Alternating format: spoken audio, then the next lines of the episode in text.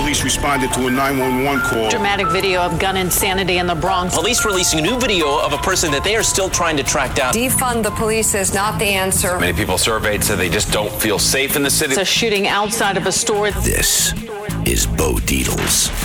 True Crime. Police this morning are searching for the person who turned this Harlem platform to a crime scene. A Red Apple Media Podcast Network production. Now, here's Bo Dietl. Welcome to Bo Dietl's True Crime Story.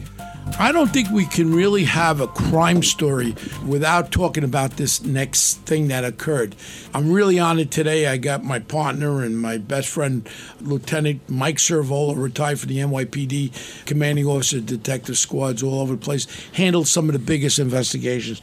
But what we're going to do, talk about today, Michael, is a date, September 11th, 2001. And at that time, I'll set the groundwork. We had uh, two floors of our offices in the Daily News building, the old Superman building on 42nd Street, 220 East 42nd Street. Right. We had the 35th, 36th floors. So I'll bring you a little bit up on my part and then you jump in, Mike. So that day, I'll never forget, it was about 72 degrees, not a cloud in the sky, one of these beautiful, beautiful fall afternoons. And I was driving in and I had my little Mercedes 600 top down. I'm listening to Imus in the morning like that I always listen to. And I'm going over the viaduct and all of a sudden I see smoke. You can see the two towers of the World Trade Center. Now let me go back a little bit. A lot of people don't know I worked at, on a permit as a iron worker building the World Trade Center back in 1969 and before I became a cop. So I, I was kind of familiar with the World Trade Center and I love the buildings. I, I'm very familiar with the structural steel and why they went down. We'll get into that. You can ask me any questions on that. So I'm watching the smoke and then all of a sudden I listen and they said a small Cessna hit one of the World Trade Center towers. So I saw the smoke going in. I was just waiting there, and I'm calling up Imus, trying to get through, trying to get through, because I was listening to the, the show. Next thing is, all I saw was this explosion. I was so far away. You, the size of the explosion was half the building. That's what I remember. The fuselage, The whatever fireball. The fireball was half the building. And my first thoughts in my mind was there had to be bombs in the building. That was what I thought. Now they closed the Midtown Tunnel down. So I show my retired badge and I go through there about 90 miles an hour. I figure maybe they're blowing up the tunnel. So the next thing I remember is coming to the office with you, and our offices were down the block from the United Nations. Correct. So there was other plane. Now all of a sudden it's coming out that the World Trade Center got hit, and there, there might be other planes in the sky. Planes hit them, and I looked at you, and you looked at me, and when the buildings came down, you were in the office with me. What were your feelings, Mike, when they imploded? The first ones. It was the most shocking, unbelievable, surreal thing that I have ever seen in my entire life. And we actually saw them in real time from Yes. our window. We Right. had a direct view of it. Right. We both had corner offices on the 35th floor, and everyone was piled in my office and your office looking, window. south and watching the buildings fall. But what I recall is I walked into the building. The lobby, and we used to do security at the Daily News building Yeah. when Steve Witkoff owned that building. And our top security supervisor came running over to me and said, Mr. Ciravolo, we got all the doors locked down. I said, Yeah, well, why do you have the doors locked down? A plane hit the World Trade Center. So I get in the elevator, I go upstairs. The second one had hit. So now there's both towers are on fire. And we had a lot of young women in the research department. Everyone was crying. Everyone was hysterical. And you and I were trying to, you know, have our cop face and on, think- keep think- everyone calm. And I think in our mind was there was other planes supposedly. What were we worried about? some of the people in the office were worried that we were going to get hit Well, and they it- were going to hit, you know, skyscrapers in New York No, City, all over the, the place. United Nations. Right. Was and right which down the was block. down the block Yeah. from us. Yeah. So now when we're there, all of a sudden the towers come down. We tell everybody, you know, go home and whatever. And then I look at you and you look at me and we're in suits. We wore suits. Every, we wear suits every day. So I says, Mike, we got to get down there. So we went to an Army Navy store on Second, Second Avenue. and we bought NYPD sweatshirts, construction boots, and dungarees. Right. Yep. And then we NYPD Baseball caps. And then we hopped in my convertible car and put we shot. shields on. And we shot downtown. All the drives were closed. We were showing our badges running through there. And I'll never forget, once we got closer, it looked like it became like an eclipse or it became midnight. Remember the. the Well, we went down the FDR Drive, and at the bottom of the FDR Drive, you have the tunnel that comes around, that Mm-hmm. comes out onto West Street. And when we got there, it was like a snowstorm had hit about four or five, six inches of white, uh, not white, it was like beige talcum powder that covered everything. and when you're walking, it was crunch, it crunch. crunched. Yes. It was like walking in fresh snow, right, Mike? Exactly. So when we so when we get down there, it was total confusion, and we don't know what the hell we're doing. All I know is one thing: because I was an iron worker and I worked on the World Trade, I figured maybe, just maybe, we could save somebody. Oh, we had flashlights. That was our in- intention to go down there and see if we and, could save and, and, people. and there was no coordination, anything. Everybody was running around. But I remember one thing: we only had those bandanas. we bought in the Army and Navy store red like bandanas, and we tied them like we looked like we were going to rob a stagecoach in an old time western. So I remember when we first went into the where all the steel was down and all that. I remember distinctly of I just kept walking. I don't know if you remember me crawling in Yeah. there. I just kept crawling to the end where the fire was coming up, and all I kept doing was saying, "Hey, is anybody there? Is anybody?" I figured maybe somebody survived in a in an airlock or something, and that smoke. I looked over. And I'm going to tell you something, Mike. To this day, I remember it. It looked like what hell looked like. I'll Yeah. never forget. There was fire was raging out of that hole. I crawled to the edge of the thing, and I had to back off because the fire was coming up. And then I'm crawling around, and and all I kept saying was, "Is anybody there? Is anybody there?" And I think I had separated from you. You went one way, I went another way, and we just stayed there, and we We really thought we were going to find somebody to Yeah. help, And- but there was no one And left. as the night progressed, all of a sudden we got a call from Steve Witkoff. And Steve Witkoff called us and said, Where are you guys? We said, We're down here. He goes, Come pick me up. He was having dinner at the seafood restaurant. Atlantic Grill on Yeah. Third Avenue and So we picked him up, we threw him in the car, and we went down there. I never saw him leave the sidewalk, really, Mike. Did you ever see him leave the sidewalk? He was standing there with a flashlight saying, Steve was there with us in spirit. Yeah. but we went back, we called around, then he left us after about, what was he there, about 45 minutes, about half an hour? No, no, he was there for some hours, and I remember we walked. He also owned the Woolworth building, Yeah, we were and, doing and we had to take a break to have some water, and our eyes were tearing from the fires and the fumes and everything. And we walked into the Woolworth building, and that's a scene that I'll never forget because BDA still does the security at the Woolworth building, and it's a beautiful ornate lobby, Art but it was Art Deco, but it was full of soot and ash, and there were firefighters Sitting, laying yeah. all over the floor trying to get 20 minutes of sleep before they went back and trying to get the soot and that asbestos off their face. Yeah. Well, part of the thing was too when I was driving down there. I'll never forget. I went on 88 News 88 radio, and I said, "Anybody down there, please." Let me tell you, there's asbestos because when we built the World Trade Center, the structural steel was sprayed with asbestos. That was before 1973. Only in 1973 did it become illegal. So they were supposed to remove it all, but instead of removing it, they were impacting it around the steel girders, so it was there. So when those buildings came down, They encased it. yeah, They and then that it. that snaggletooth, what was her name? The uh, Christie Christie Whitman. Whitman is on the air saying, "Everybody, the air is fine. Don't worry about it." I said, "She's a friggin' snaggletooth nut."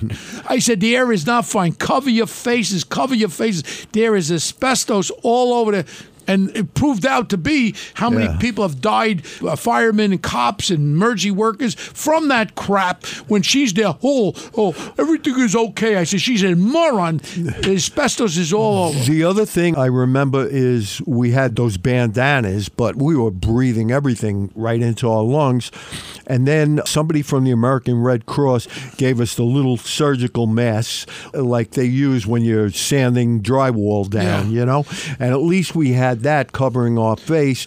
The other thing I remember every half hour, every hour or so, somebody from the Red Cross would, would put saline in our eyes because Yeah. we would just crying from all the fires around us. And did you remember when we went down there by the Winter Garden and we caught those guys robbing the? Uh, they had ghouls. They had ghouls there. And I'm not going to say who, but we caught some guys robbing the stores. I mean, this is the biggest event in the, our history of our country, biggest attack, and you had friggin' ghouls there robbing stores and stuff. We were a little angry, right, Well, Michael? uh, yeah, we were angry, but there was one one civilian who stole a pair of sunglasses from one of the kiosks in the Winter Garden, and this young captain, Captain, yeah. NYPD captain in civilian clothes, grabbed him, and he saw us with our shields on. He says, "Take possession of the prisoner."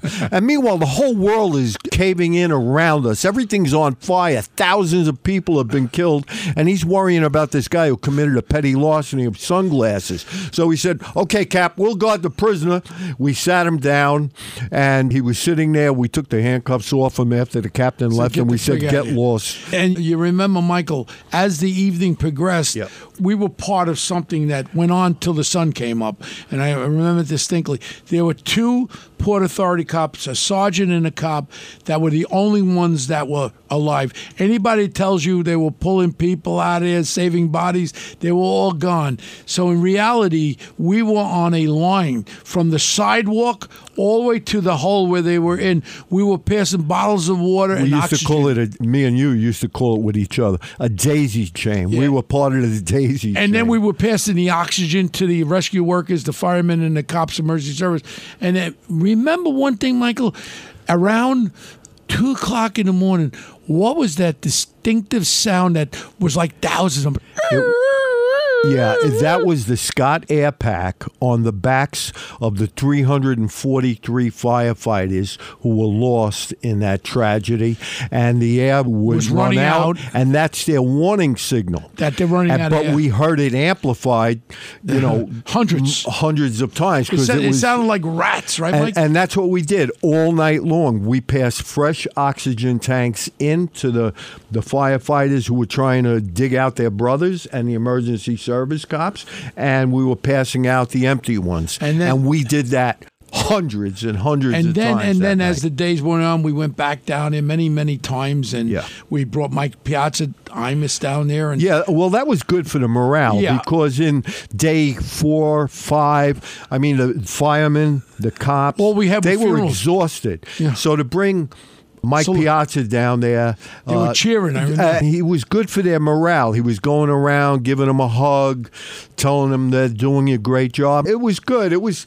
It made Mike feel good, but it made hundreds and hundreds of guys who were working eighteen Denny, hour Vinny days. Testaveri, we brought- Vinny Testaverde asked us to take him down, and Yeah. we took him down, and he did the same thing. It was good for the morale of the firefighters and the cops that were digging you know, on the and pile. And those hero firefighters and cops that we lost, you know, and then all of a sudden, we they had the museum on Hudson off of Hudson Street, the fire department museum, and I took it upon myself to.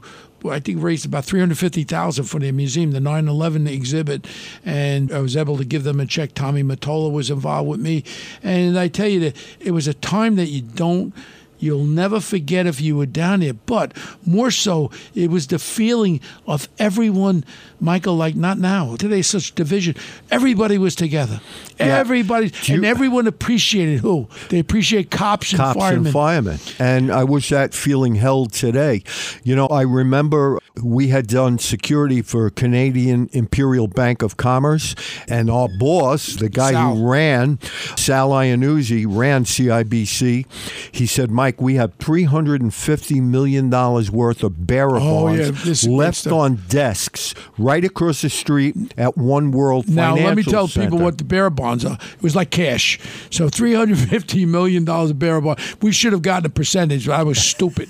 we just did our job. We did the right thing, and we contacted Bernie Kerik, who was the commissioner. Well, the guy who got us in uh, was running a command center was Bob Giannelli. At that time, he was an inspector. He retired Well, as as let the people chief understand of what patrol. we're talking about. He gave us ten detectives. Okay, no, with let people crew. understand now. The bank was in a no. You couldn't go in that area. It was. Uh, Oh, yeah. It was off boundaries. It was frozen. It was Frozen zone. you couldn't go in there. But yet there was 350. You could say 350 million dollars of cash there on desks. So now we had try to circumventilate that. And uh, go ahead, Mike. Tell the story. So we got access with about a dozen of our people, with about 10 NYPD detectives, and the whole legal team from CIBC. And we climbed the stairs of One World Financial and we recovered the bonds. We stuffed them in canvas mail sacks. Then we took them out and we brought them to the first precinct. They were vouched as evidence. And then down the road, the legal eagles at CIBC were able to recover. And then, and then after that, bonds. with CIBC, we had the what they did was they did trading. What was that company that they did the trading, Mike? And we brought all the celebrities there. Oh, they used to have a day where they would raise money For the Uh, victims. yeah, and We'd bring uh, all the celebrities. Right, the celebrities would come and answer phones, you know, and take contributions. Wow, you know, Michael, I could close my eyes and it was like yesterday, but so much division. I keep going back. So much division in this country. With all those lives lost, the 3,000 plus lives lost, it gave us a great respect for each other. And we were great Americans together. And now, subsequently, in the last 21 years, what has happened to our country with this division Republican, Democrat, liberal, conservative? Blah, blah, blah. I don't know about you, but it's like a friggin' nightmare. no? Well, do you recall when we would drive south on West Street that the people would be on south along the West Side Highway going towards the pile? Yeah. People would be on both sides of the street behind barriers Cheering. with American flags cheering for us, for the cops, for the firefighters going down to work on the pile. And there was such a, a unity that New Yorkers and people came from all over the country to unite and to cheer for the heroes. I wish we had that today. One thing I remember distinctly when the towers came down, no one knew what, where, how, if there was going to be survivors or not. All I know is the trauma of all the hospitals, everyone reported in, and the trauma, they were ready for hundreds of people to be helped. And you know who showed up, Michael? No one. No one. A lot of people don't know that. and I love to hear people, Michael, talk to me and tell me, guys on Long Island, I'm drinking in a bar or something. Oh, yeah, I was down here. I was pulling bodies out at the World Trade Center. I look at them, I says, well, what World Trade Center were you at? There was no bodies to pull out. There were the two people left, the Port Authority. And if you were there, which we were there, you know what I'm talking about. And the bad part about it, again, there was no real survivors except for those two. So on your show here, we talk about crimes that we've worked on and cases. Yeah. But this, to me, this just trumps every crime that because this was a mass murder. 2,750 people working in the buildings, 184 dead in the Pentagon, 40 dead in Shanksville on that plane On that went planes, down. yeah. You had 343 firefighters give their life. 23 NYPD officers. A little side note. So I had a, a young kid, Neil Pettit, who grew up with my son Michael. And he was always in my house as a kid when he was 12, 13. I know him all his life. And he was a rookie in Midtown South, and he was RDO that day. He was not working, he was regular day off. But he called me on my cell phone when you and I were down there passing oxygen. Mr. C, could you find my brother? His brother, ah. Glenn Pettit, worked in TARU, technical assistant. So his job that day when the planes hit was to film everything. He was like a cinematographer, and he was standing under the building filming, looking up when the building fell down on him. And he called me every half hour while we were down there. We were down there until it mm. came, became daylight. And did you find my brother? His brother was found, you know, weeks Well, and weeks you- later. You know, there's so many stories, but one of the things, if you remember, the cell phone stopped working there a little bit. yeah, And, but I uh, was getting calls from Neil Pettit. Yeah, no, I mean, it was off and on. But the thing was, I got tremendous amount of calls, please, about my cousin, Yeah. this one, that one. Yep. And our friend John was with my friend Nicoletti Oh, and the FBI. and with the FBI. So, John, come on, uh, Michael. Oh, my God. Oh my God, he was an American hero. Well, so John was now involved with Nicoletti. Counterterrorism. And they were head of the county, uh, and they wrote books about him and all that. So John was tracking down Bin Laden in Pakistan, and they had him zeroed in, and four Americans were killed in Pakistan, and they were investigating, and they called up Janet Reno, was contacted about to send a Hellfire missile on Bin Laden back then. This is in the late '90s, because they knew that Bin Laden was the one that was behind the attacks in Africa. They knew all these things, the attack on the Cole. So what they did was they were asking for permission to take bin Laden out. Just imagine history could have been a lot different if bin Laden took the pipe and they were able to use a Hellfire missile on. So John now retires from the FBI. John retires from the FBI, and what he does is he becomes the director of security for the World John O'Neill. Johnny O'Neill. I used to drink with him in the lanes, and I'm so sorry, Johnny, for not remembering your name. I apologize. John O'Neill, true American heroes. So John O'Neill just takes the job as director of the World Trade Center security. First day. First day. It was his And- first day. And he ends up getting killed by bin Laden in a roundabout way. Yeah. That was unbelievable. And there's so many stories. And when everybody starts thinking negatively about, oh, I don't like this, CRT, you got to be guilty for this and all, we should all think about one thing. This is our country.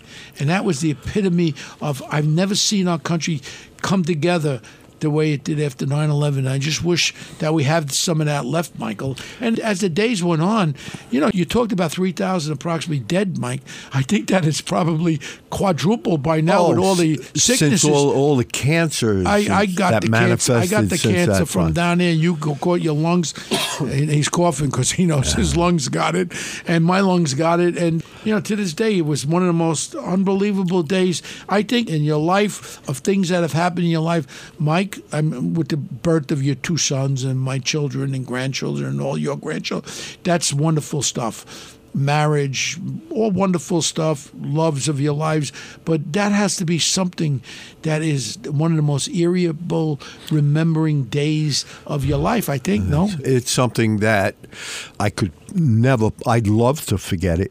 But there's times, you know, as you're trying to fall asleep, you're thinking about it, it comes into mind. You know what? I just looked up some stats. Yeah. 291 bodies were found intact out of all Out of the 27 people or down there. Out 2,800, whatever 2753, only 291 bodies were found intact. But families that never received any remains, How many? 1,717. 1,700 people have not gotten a speck of DNA at No, all, Michael? Yes.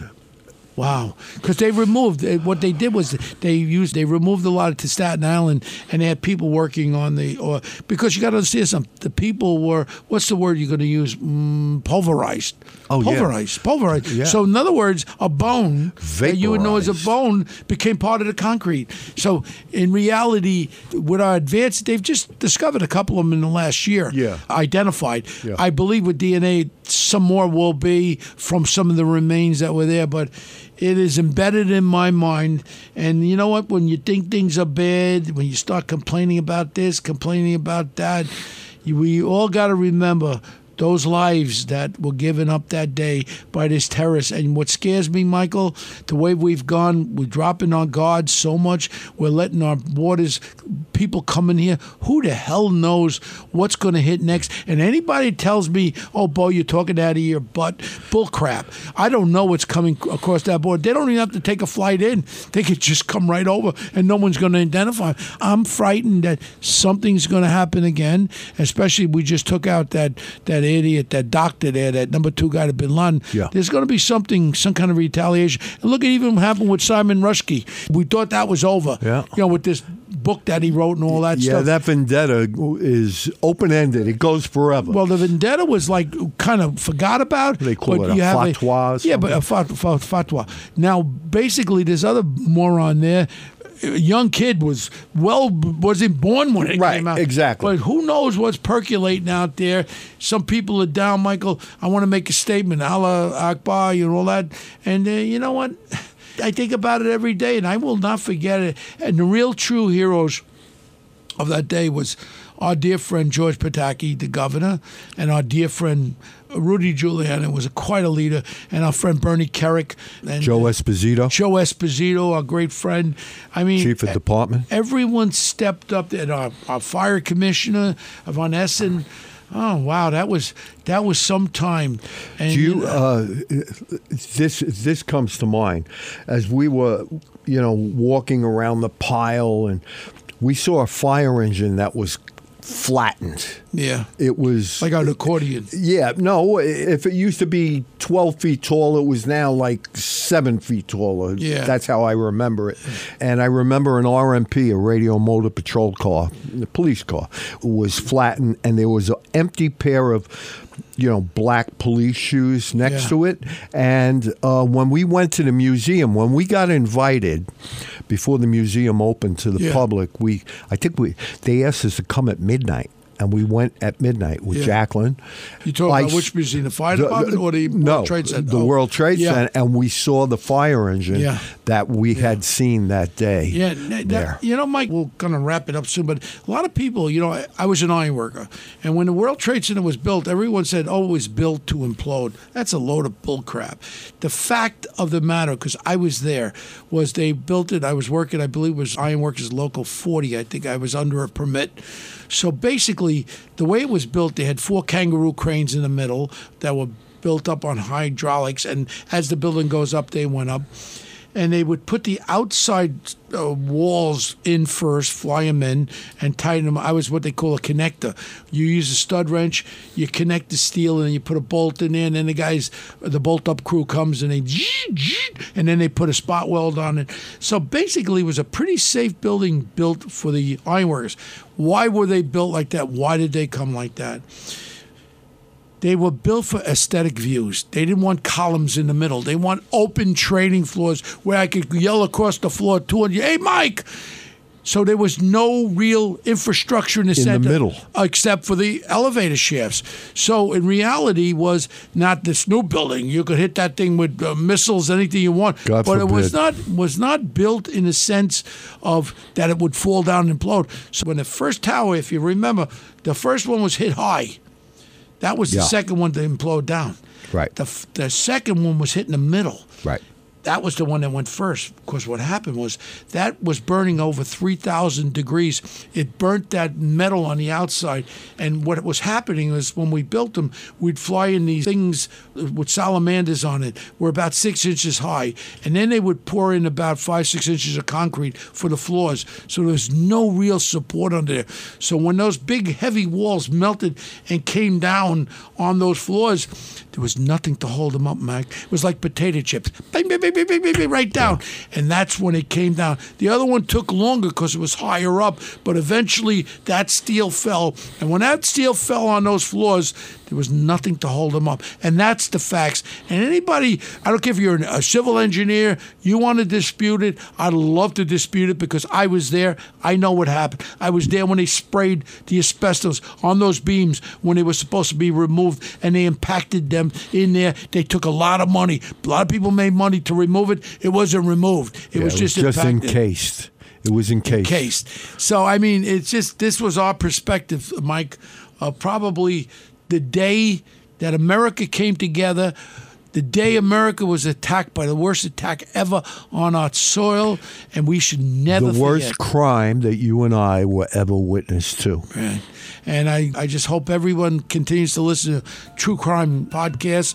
And also, I want everyone to tune into our podcast, One Tough Podcast, and Bo Dietl's True Crime. And again, we're still in business, 38 years. Investigations.com. Any questions, anything you need, please look upon calling us. Security Investigations. Bo Dietl Associates. Mike Ciravolo is our chief investigator there, and we look forward to hearing from you. Thank you.